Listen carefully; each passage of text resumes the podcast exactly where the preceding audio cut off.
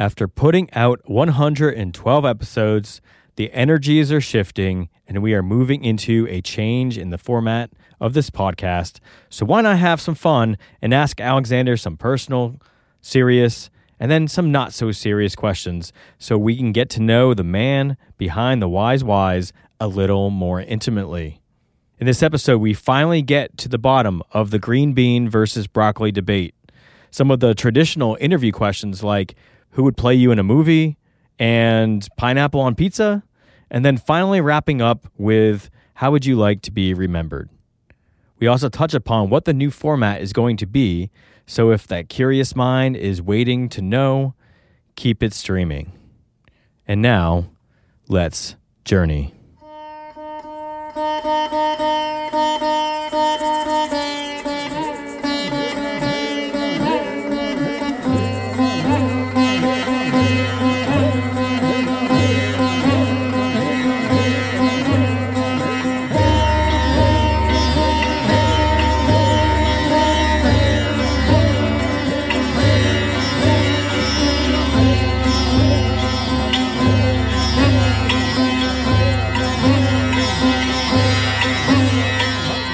Wise, Whys.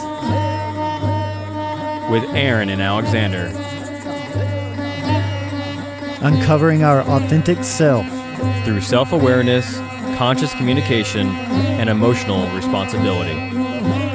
We got some fun for everybody today. Alexander's on the hot seat. and We're going we're to shake it up. we're going to be asking him some fun and some serious questions, some kind of behind the scenes stuff, maybe some things that we've always wanted to know about Alexander, but you know, sticking to the regular topics of the episodes, we don't really get to hear or ask. So, looking forward to having some fun today, sharing some laughs. And, just some uh, good reflections. Yes. Yeah, reflecting on yeah, reflecting on the the last four and a half years, one hundred and twelve episodes that we've done. Yep. And as we get ready to bring in some more creativity into the podcast, we wanted to pause and reflect and have some fun and start that that process Yeah, of so- more creativity. So as we are changing our platforms and it's uh, brought in a new level of creativity and it's going to be a little bit of storytelling involved, we're going to really celebrate the 112 episodes that we did in the other format and of course they'll still be available very dense information and we've covered a lot over these 4 years and we're very happy to be part of that and thankful to the divine for providing this outlet to get it out to you people. All right. Well, let's start with something serious. Since you have your ear to the ground as far as like the energy or just the sense of what everybody's going through, what is something that you see many people struggling with right now?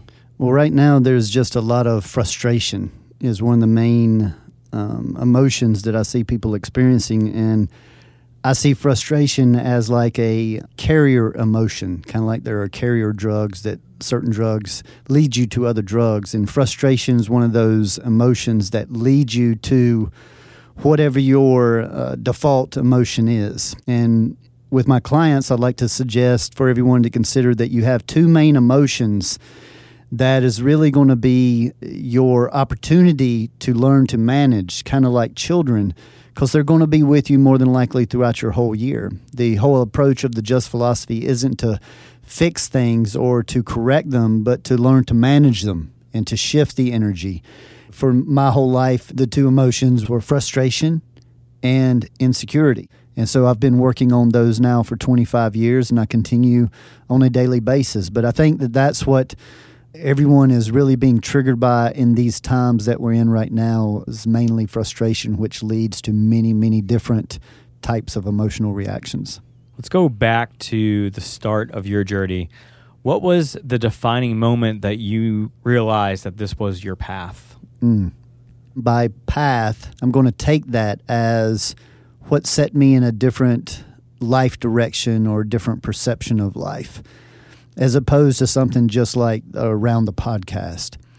And that event happened between 26 and 27 years old when my band at the time, I was a semi professional musician and traveled and toured around and played, and I still had to work jobs in between as well.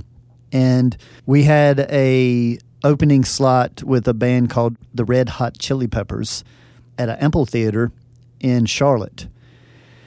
And I had taken my bass guitar in to get souped up, so to say, and get ready for that show. And I was going to pick it up, and it was a 90 some degree July day with very high humidity. And I'd picked up my bass, and I was on the way home, and my car broke down. And this was right after me getting the message the day before the show that we had gotten kicked off of the bill. We had hundreds of people coming from the local area to go down.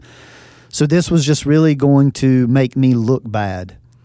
And so when my car broke down on the way back, I literally left it, abandoned it on the side of the road in five o'clock traffic and walked down into a field and sat down and had what I think most people would consider a breakdown. And I just remember having a, a release, crying, but not really knowing why. And then this thought came through to me that I will never allow anything external to have this much control over my happiness. And I really didn't even understand what that meant at that time, but it was so crystal clear. And then it was just within weeks when I met some Hare Krishnas dancing in a parking lot and selling their books. And then I got introduced to metaphysics and Alan Watts and Aldous Huxley and Yogananda and Gandhi and all these different philosophers and metaphysical teachers. And that began my journey to studying a minimum of eight hours a day. And once I found my subject, which I couldn't find in public schools, it really lit me up to dive deep. And so for 10 years, I did an extreme study on metaphysics and everything connected to it. And I did have a question from your band days. What's probably the one thing that you could say that you learned from that whole experience? I'm not sure how long it was. Was it like eight About to 10 11 years? years. Okay, About 11, 11 years. years. What's the one thing that you can look back on the the biggest lesson that you learned that has carried through in your self growth journey? Great question. And sometimes we're being trained for what is ahead of us before we even realize it. And in the bands, the main thing that I learned, which was a lot about music, a lot about self expression, a lot about confidence, there was a lot of variables that I learned so much during that time, but it was really around the relationships. And I wound up, for whatever reason, always being put in the middle as like the buffer between the two band members that were heated at each other. And I had no idea that I was being put in that role and but over time I started seeing that that was just becoming my role that I was helping people in the bands to see the other person's way that they're seeing things and not trying to convince either one, but just trying to bridge the gap between these two different views. And so that helped to train me, of course, later on when I developed my practice approximately 15 years later to be able to assist people rather than looking to fix them or looking to heal them or any of that, just being able to assist them to find their own way through the healing that they are connected with and it's time for them to go through. What song would you choose as the theme music of your life? Mm, well, I think it's a great one, and I'm going to give the first one that came. Not saying that this is the one that I would finalize in my biography, but there's a song named They Say I'm Different by Betty Davis.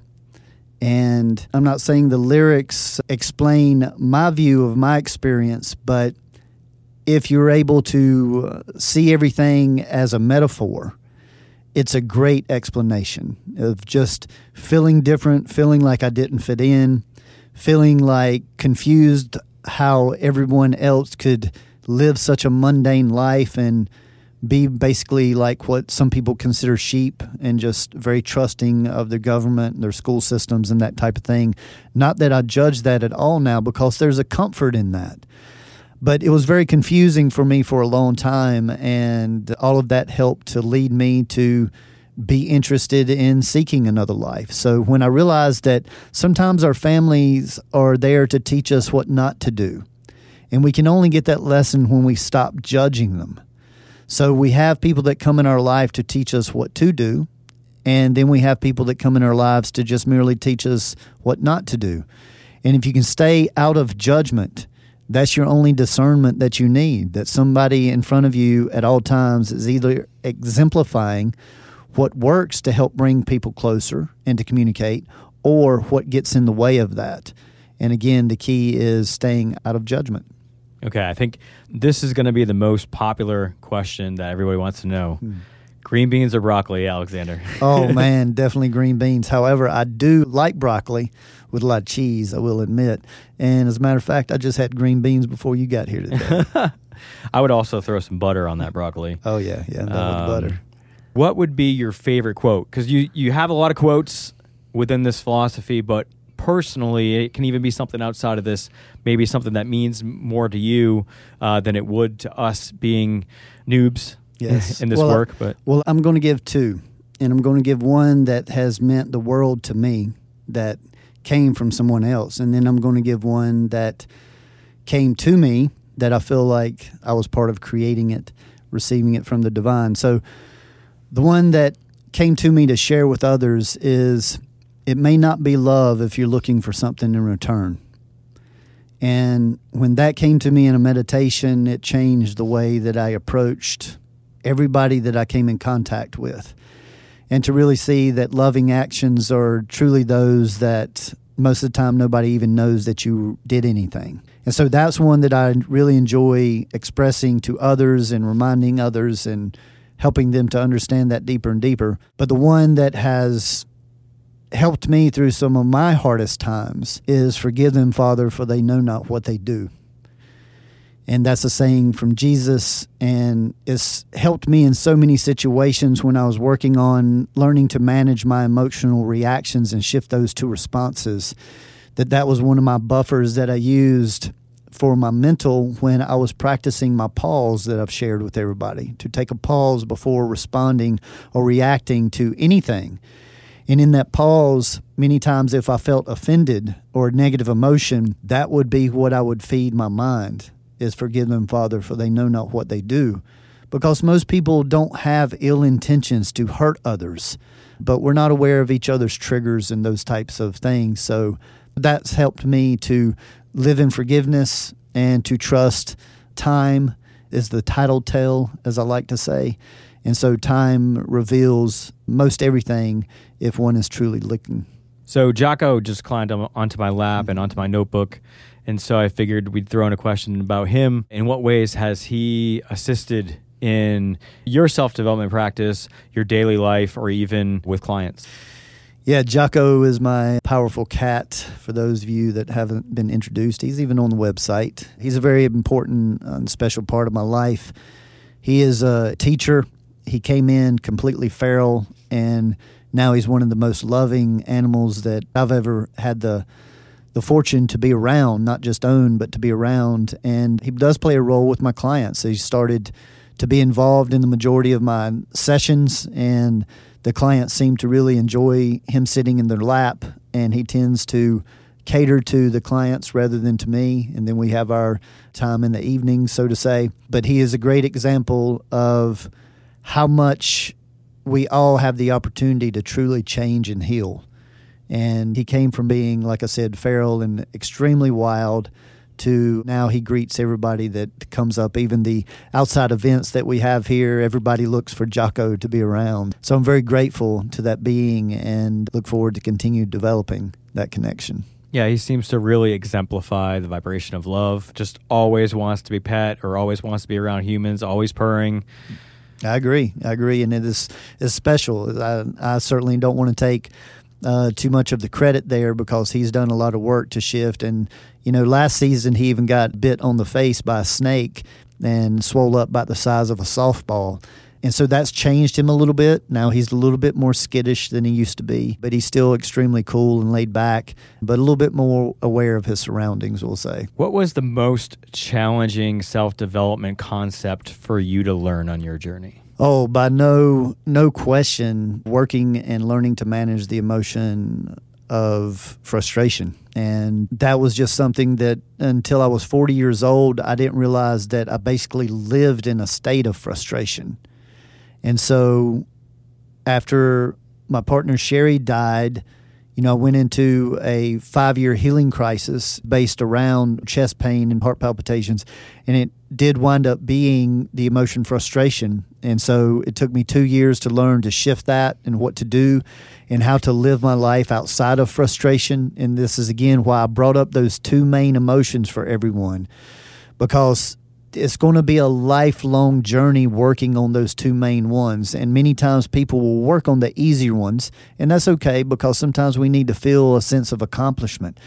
But these two main ones are ones that need to be managed almost every day. And so, in order for me to get out of pain, I had to learn to live my life outside of frustration. And that still attempts to show up every now and then, and my body will come back and let me know. My chest gets tight, and it can bring back some feelings of the past, the pain, the discomfort. And so now it's just a gentle reminder for me to redirect my energy. And normally now that's just a message to get still. And you can be still even in movement, but it means that I'm too scattered and I'm not seeing things clearly and that I need to pull back a little bit. And so now I'm very thankful that my biggest obstacle has become my biggest teacher and continues to be there for me to learn from each and every day. What would you call the podcast if it wasn't called Wise Whys? We kind of had this discussion like a few weeks ago, right? Yeah, yeah. I think I like this phrase. I considered this as a book title as well. But information for a small percentage of the human population, and you may or may not be one of them. I like that. Yeah because some people use the phrase the work. And I've always enjoyed hearing people try to explain what they meant by doing their work. And that's what the just philosophy is all about is logistical ways in everyday situations to do the work and what we mean by that is whatever is challenging. If it's challenging for you to do, more than likely it's good for you. And this is how we work on strengthening and learning to stand in our power and releasing family lineage and old habits through discipline and structure. And so that's just a brief breakdown of this philosophy. But yeah, I like that vibe. Do you have any favorite moments of doing the podcast or any bloopers that you still think about every once in a while? Well, I know that we've had some laugh attacks that you and I definitely have from time to time. I think the main thing that I've enjoyed is just in the beginning, we set out with the concept to just create a platform of a conversation. And I can honestly say that I am very content with the level that we have been able to carry that on because when the mics aren't on, we're still having the same kind of conversations. And sometimes the better part of the conversation comes after or before we hit the record button. But those are moments for us to share and to continue to grow closer in our connection and to always be generating new stuff to talk about. So I think both of those developments simultaneously and being able to continue to ride the authentic questions that you ask and to work with my design and my human design. I am d- designed to answer questions. So it's just really worked out beautifully and it's been one of the most fulfilling partnerships that I've ever gotten to be part of. What is your favorite flavor of gum? mm, I have to go to strawberry bubblicious from back in the wow. day. Wow. Oh man, yeah. Yeah, it'd probably be strawberry bubblicious. Did you ever do the big league chew? I did the big league chew. I preferred the grape. I wow, I don't think that. many people like the grape. I like the grape. I like the grape. So see, it depends on the type of gum as to the flavor that I really like because Another gum that very few people will know of is a gum called Teaberry, and it can only be gotten in this kind of uh, mid East Coast area, and it has like a clove flavor to it. And so, if I had to just pick an ultimate favorite gum, it would be Teaberry, more than likely. But from the old school, being a kid, I would definitely go to that uh, strawberry bubblicious. So we asked that question because a couple episodes ago, Alexander had a coughing attack, and then he he chewed some gum. And thankful to our editing, we were able to minimize how much it, how many how yes. many clicks there were. But that was the joke on that question. Yeah, yeah, yeah. Uh, pineapple on pizza. Um, one piece out of ten. so you just, you just want like whole pizza and just have like one piece of pineapple or one well, section of well, it. Well, normally I would do like if somebody wanted pineapple, then I would do half the pizza with pineapple, and then I would just ask for one piece gotcha. of that. Yeah. Okay, okay. Your favorite vinyl album that you own or not own right now? Oh man. Well, I, I have to say that favorite is hard. Again, I'm gonna just share what popped into my head, and that when I was able to land an an OG, which is an original version of a Betty Davis album, that was a wonderful moment in my collecting. Since then, I have uh, purchased a remastered version that actually sounds a little bit better but it's still uh, very special to have the OG of Betty Davis because there's so so few of them out there in the world. Yeah. And share a little bit about what got you into vinyl because it's probably what got me into vinyl. But I want people out there because we've talked about vinyl and maybe there's some questions about why Alexander wants to listen to old records or whatever. But there is a, a little bit of a lure out there. Yeah, well, being a musician and uh, I pulled away from playing for quite a while after I went through that career, we'll call it. And I started looking at music a completely different way. And rather than from a musician standpoint, I started looking at music from a writer standpoint. And when I started looking at music from a writer standpoint, then I just got more and more into uh, quality of the sound of every instrument, of, of the vocals which led me to realizing that I wasn't being satisfied with digital music. And I had had a record player and albums for more than 20 years, but they'd probably been in storage for at least 10 years or so. And so I just pulled them out one day and put them on and listened to a few of them, and immediately I felt like a difference in the quality. And that really lit a fire under me to research equipment which I got into. 70s Japanese made seems to be the most respected. Picked up a Sansui amp, then I upgraded my turntable with an old 70s Pioneer turntable. Picked up a early 80s EQ, some 70s speakers, and it became the best way I've ever listened to music, and even through headphones. And so that's how that kind of developed was a yearning for the best quality and then also being able to this is a unknown fact but being able to slow the album down with the variable speed of the old players to bring it into the resonance of a equals 432 hertz as opposed to A equals 440 hertz, which is what the majority of all of our music is tuned to. And many believe that 432 hertz is more in alignment with nature, which I followed that uh, perception. And so I listen to all my music in an optimal tuning. And now when I go to other people's houses or even in my car, and listen to any kind of digital, it's a drastic difference. And I know that you've had your own experience in that. So take this time to share a little bit of your journey.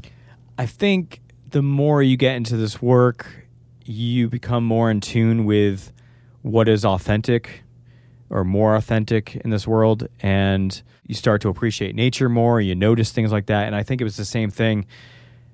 I remember when you introduced me to vinyl, I was kind of like, I don't, I don't know why. I don't like old things. Yeah, I remember, so, I remember you not grabbing onto yeah, it right away. Yeah, but the more you showed it to me and the more I heard a difference in specifically the percussion. It's less tinny, less high range. Mm-hmm. People call it more warmth in the music. And since getting my Sansui amp, I really hear that difference. And now I want to listen more and more. And I just had the thought that I wish there was a turntable I could put in my car, yep. like you also mentioned to me last year. So it was a, a similar journey, except I fell in love with the whole experience of holding the album in my hands because it's bigger than a CD. So the album artwork is larger. You can hold it, you open it, and then also the colors of the vinyl really really appeal to me. Mm-hmm. There's so much creativity that goes into it uh, rather than just like the standard black. So I enjoy listening as well as collecting the different colors and rarities of them. I've even got into not on purpose, but got into kind of buying and selling mm-hmm. rare vinyl. It just kind of came to me, and it's really allowed me to utilize that three of diamonds energy that I have in my destiny Yes. card, birth card. It, it, it just comes to me and it's fun. It's intriguing. I love buying vinyl from one area and bringing it to another demographic that may not be aware that it exists or it may be hard to get. So I'm kind of like, kind of play the same role as I do in the podcast, Mm-hmm. uh, and in between a mediator between two sets of people. Bridge, yeah, a beautiful bridge. That's a much needed facet in this life. Yeah, What superpower would you choose if you could have one? it would probably be ultrasound, like to be able to use sound in the most intense and effective way, and uh, really feel that it could, of course, take care of the majority of our uh, wellness issues. And fortunately, we're going more and more in that direction. But yeah, I think that would be my choice. So originally, when you said that, I thought you were talking about like you want to see people's organs, but you're actually talking about like the healing aspect of sound, like being able to do it with like your hands or you're just making a noise. Yeah, but just being able to yeah, generate any frequency that you wanted in any type of situation. The government uses sound in ways that most people aren't even aware of, uh, able to disorient soldiers and many different things. So, sound has been used at a very deep level, even as back as World War II. Germany was really into metaphysics. So, it's much more popular than most people are aware of, and it is growing in popularity. And I think to be able to access any frequency at any time, I think would be an ultimate power. so we talk a lot about being the tree and being flexible. What kind of tree would you be? a weeping willow. I don't have to think too long on that. Now I have a weeping cherry tree that is a dedication to Sherry, and it's uh, I have to say the most beautiful tree on my property. But just the tree that I've always felt so uh, just connected to, and always wanted one on my property, is weeping willows. I think they're just amazing. That's funny you say that because a weeping willow is also one of my favorite trees. So uh, that's pretty cool. Cool. Not what I thought you were going to pick. I thought you might pick the sycamore because you wrote a poem about that. Yes, yes. So, what is your favorite topic to discuss on the podcast or even in person when you get the chance to bring up certain things? probably just off the top of my head when someone has a moment of recognition of a pattern that they have been creating and they finally see how to break that pattern and they're excited to to talk about it and they are not judgmental on themselves if they failed at it and they're able to say oh man today life got one up on me. I didn't handle this as well as I was hoping to, but this is what I learned from it. So I really enjoy conversations where people start with this is where I failed, or this is where I messed up, or this is where I see that the issue began, and then this is what I learned out of it. And now moving forward, this is what I'm going to do. That's what feeds me is those three scenarios right there because it takes humility, it takes being still, being present, and then it takes perseverance, structure, and discipline. Uh, a few of the main characteristics that I hold dear to this whole philosophy. What do you wish more people asked you about? Where they fool themselves. And again, this brings in a different level of humility. And I keep that within my own practice to make sure every few months I'm asking someone close to me where they see that I'm failing or where they see that I'm fooling myself. And that's also a question that I like to provide with people to say if Jesus could walk into the room and was only going to be here for 30 seconds, do you know what you would ask? This is a favorite question of mine to just ask people randomly. And I hardly ever got anybody that could answer that question, but they would always typically turn it on me and say, What would you ask? And I said, I would ask Jesus where I'm fooling myself. That's that's what I ask all wise people when I get around them. So yeah, that would definitely be my answer where that's concerned. Is it safe to say that if I asked you who in the past would you go back and have dinner with, would it be Jesus? Yeah, it would be so many, but the head of the list would be Jesus. Yes. Yes, definitely. And you would ask that question. the very first one. And maybe the conversation would just grow from there. who would you want to play you in a movie about your life? Mm. That's a real good call and question. Not from an acting standpoint, but from a personality standpoint. I would like to consider casting Keanu Reeves because I think that he's an amazing person. He's not my favorite actor in the world. Now, acting wise, I really like Edward Norton. So I think either two of those would be um, pretty suitable. I think Brad Pitt could play the role possibly as well. now, within your vinyl journey, you've definitely gone through many different genres of music. And recently you've been getting into rap. And so I wanted to mention that so people out there can understand the roundness of you as a person where you're not just stuck with whatever it is 70s hair bands or whatever some people can get stuck in one genre but i wanted you to, to talk about how you got into rap and why you listen to it great question and i think this will surprise a lot of people but yes i enjoy most all genres of music and I've gone through different periods of time of being very influenced by many different genres, even country music as a very young teenager. And now at the stage of life that I'm in, I really seek out things that I look to resist. And I've been doing this for the past 25 years or so. But I'd say six or eight months ago, I realized that I didn't have any rap in my collection except Beastie Boys. I guess that can be considered rap, but not everyone considers them rap. And so I started looking at that within myself and started asking why I resist this. And so I started doing research and looking for input from those around me, from those from the past that were big rap fans when I was in my band days, and a lot of people that I worked with on some jobs were really into rap music and gave me a lot of insight to the origination of it. Since then, I've watched many uh, documentaries on it. Because again, this is a study in anytime you can study that that you resist, you can learn a lot about yourself and find out that you have been probably misled in the past. So I chose approximately 10 of what was fairly unquestionable, the top rap artists of all times.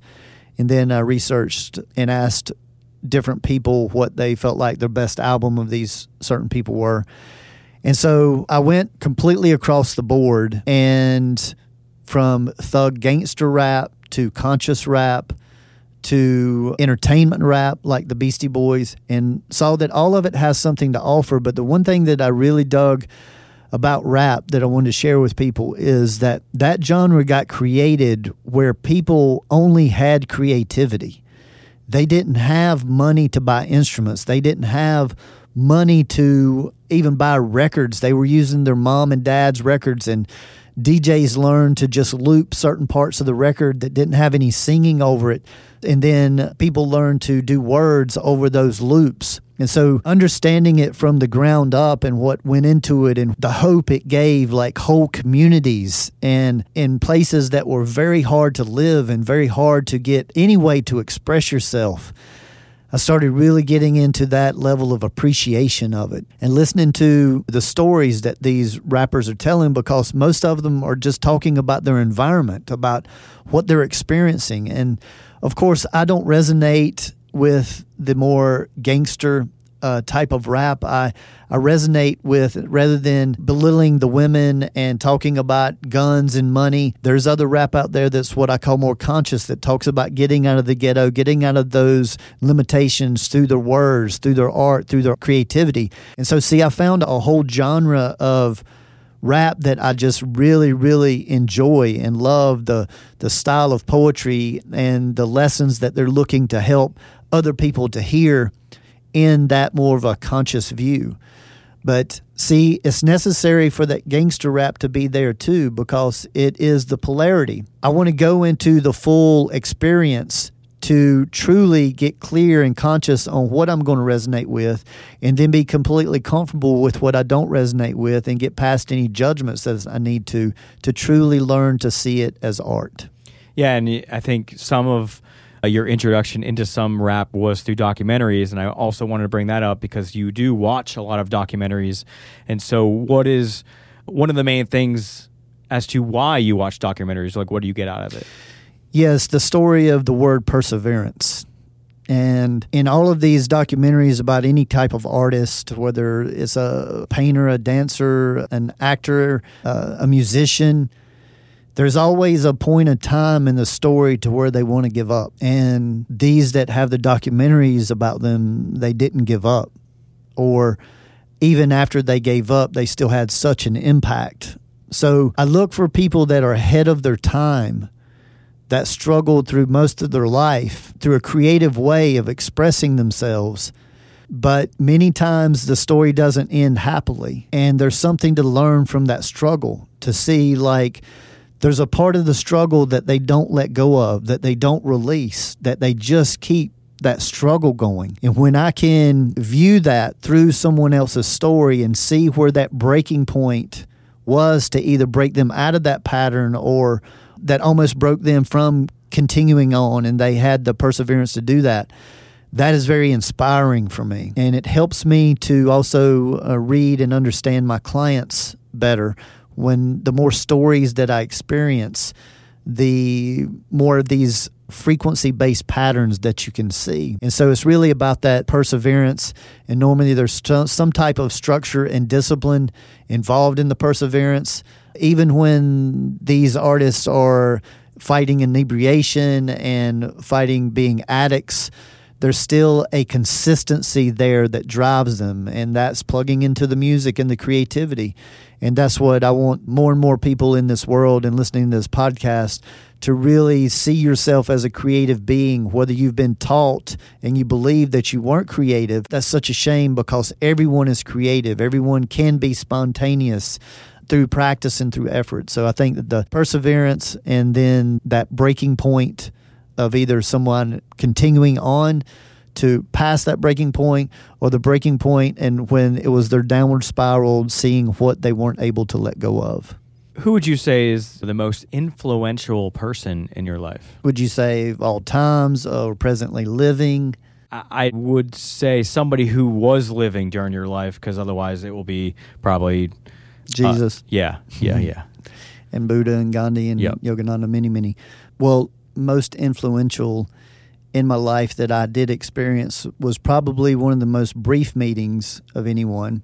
And it was a gentleman named Sam, and he was one of my teachers that only got to be around approximately 10 months. But it was the timing, it was where I was at in my development, it was the fact that he was only available in very small stints, and he was the most passively authoritative person that I ever worked with. He's the one that taught me to listen rather than hear.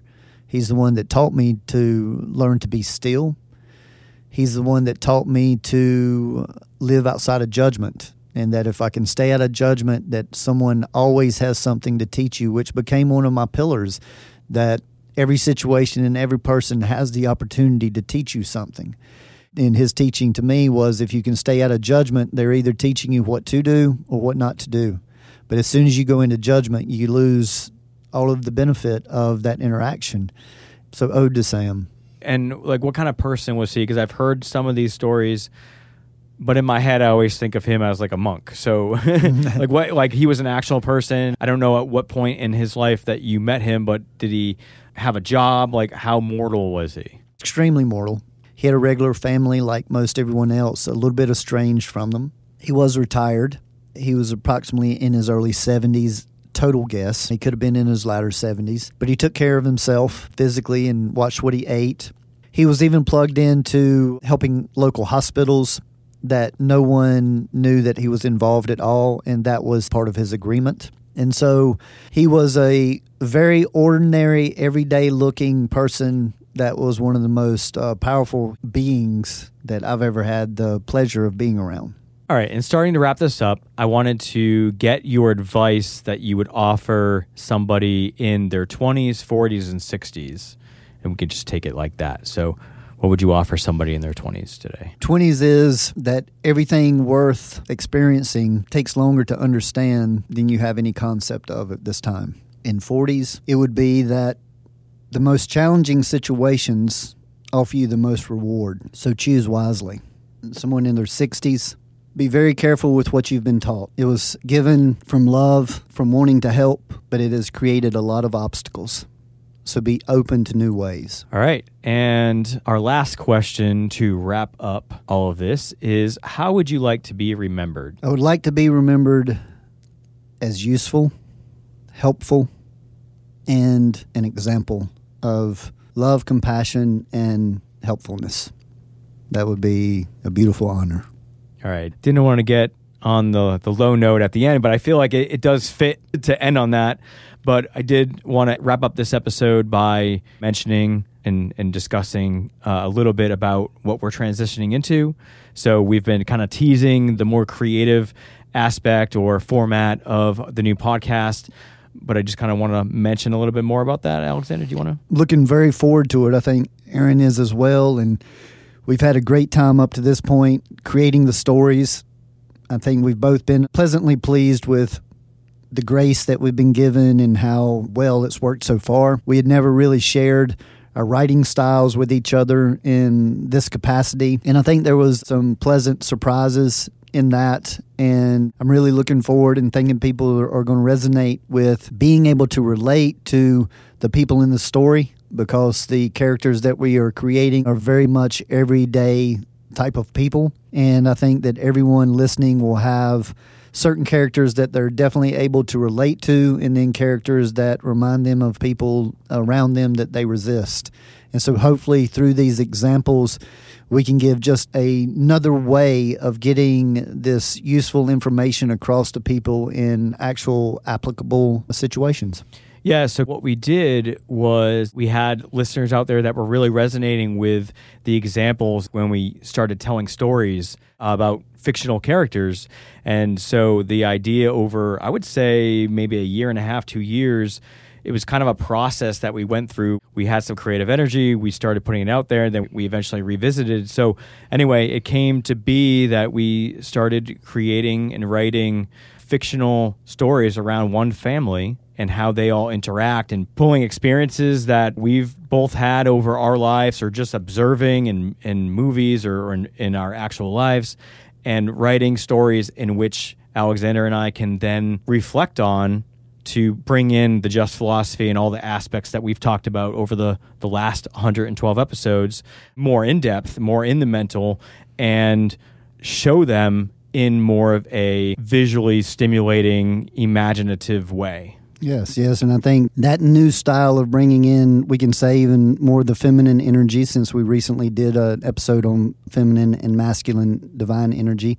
That that's what we're looking to bring in is a little bit more relatability and to make sure that people don't feel talked at that we're really interested in the community that we've developed and sharing back and forth and so hopefully the storytelling and then you and I break down five main aspects of that story that we're going to discuss. And then in the final version, you and I discuss those in great detail and give options of what the different people in the different situations can do. So there's both going to be a free version and then there will be a paid version as well. So we hope to to hit many different levels with everyone. Yeah, and it won't be so dense because we've already discussed many topics in a very dense way. So this is more of a light way and more step by step way on how to do these things. But if you ever want to know more about the subjects that we do discuss, we have the 112 plus episodes available to dive deeper into those. Absolutely.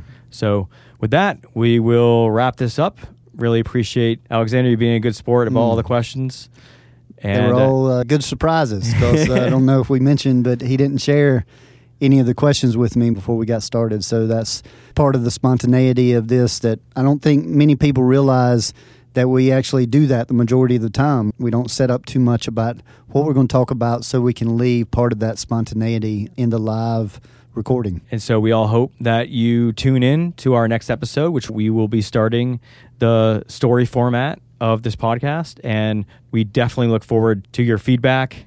We do thrive off that. So, yes, really appreciate any feedback you give us. And let's continue journeying. Much love, everyone.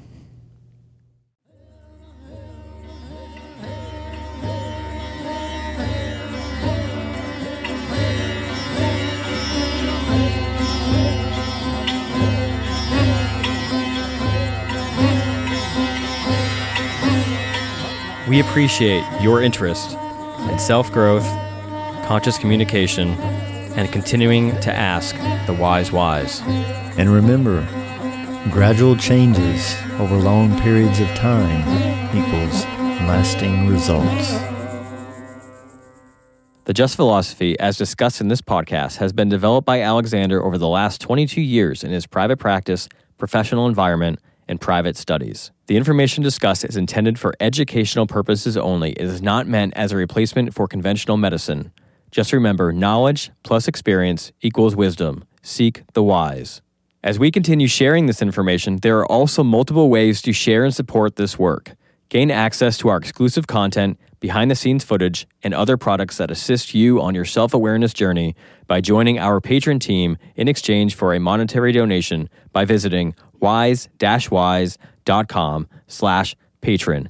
That is W-I-S-E dash W-H-Y-S dot com slash P-A-T-R-E-O-N. Another way of support is by sharing this podcast with receptive individuals or even leaving a review on popular platforms such as iTunes or Facebook helps us introduce this work to others through the listener's words. We are also on most major social networks, so follow us along there or even join our Facebook group community. Continue your journey by visiting Alexander's website where you are able to book private consultations in person, by phone, or even Skype. Know thyself better with human design and destiny card reports and readings, as mentioned in this podcast. View a calendar of his live performances and class schedule, peruse his other products such as shirts, CDs, and the revolutionary VibroTune sound vibrational therapy tables that assist with subtle energy alignments. So grab that keyboard and go to thejustphilosophy.com for those goodies. That's T H E J U S T P H I L O S O P H Y dot com. And if you love the touch of a soft shirt with a message that will warm your heart in resonation, then check out my company, Veritees Apparel, where I am a one man band doing it all from design to physically printing the garment and sealing it all with a conscious touch. Just go to veriteesapparel.com, V E R I T E E S A P P A R E L.com. Thank you all for being a part of this journey with us.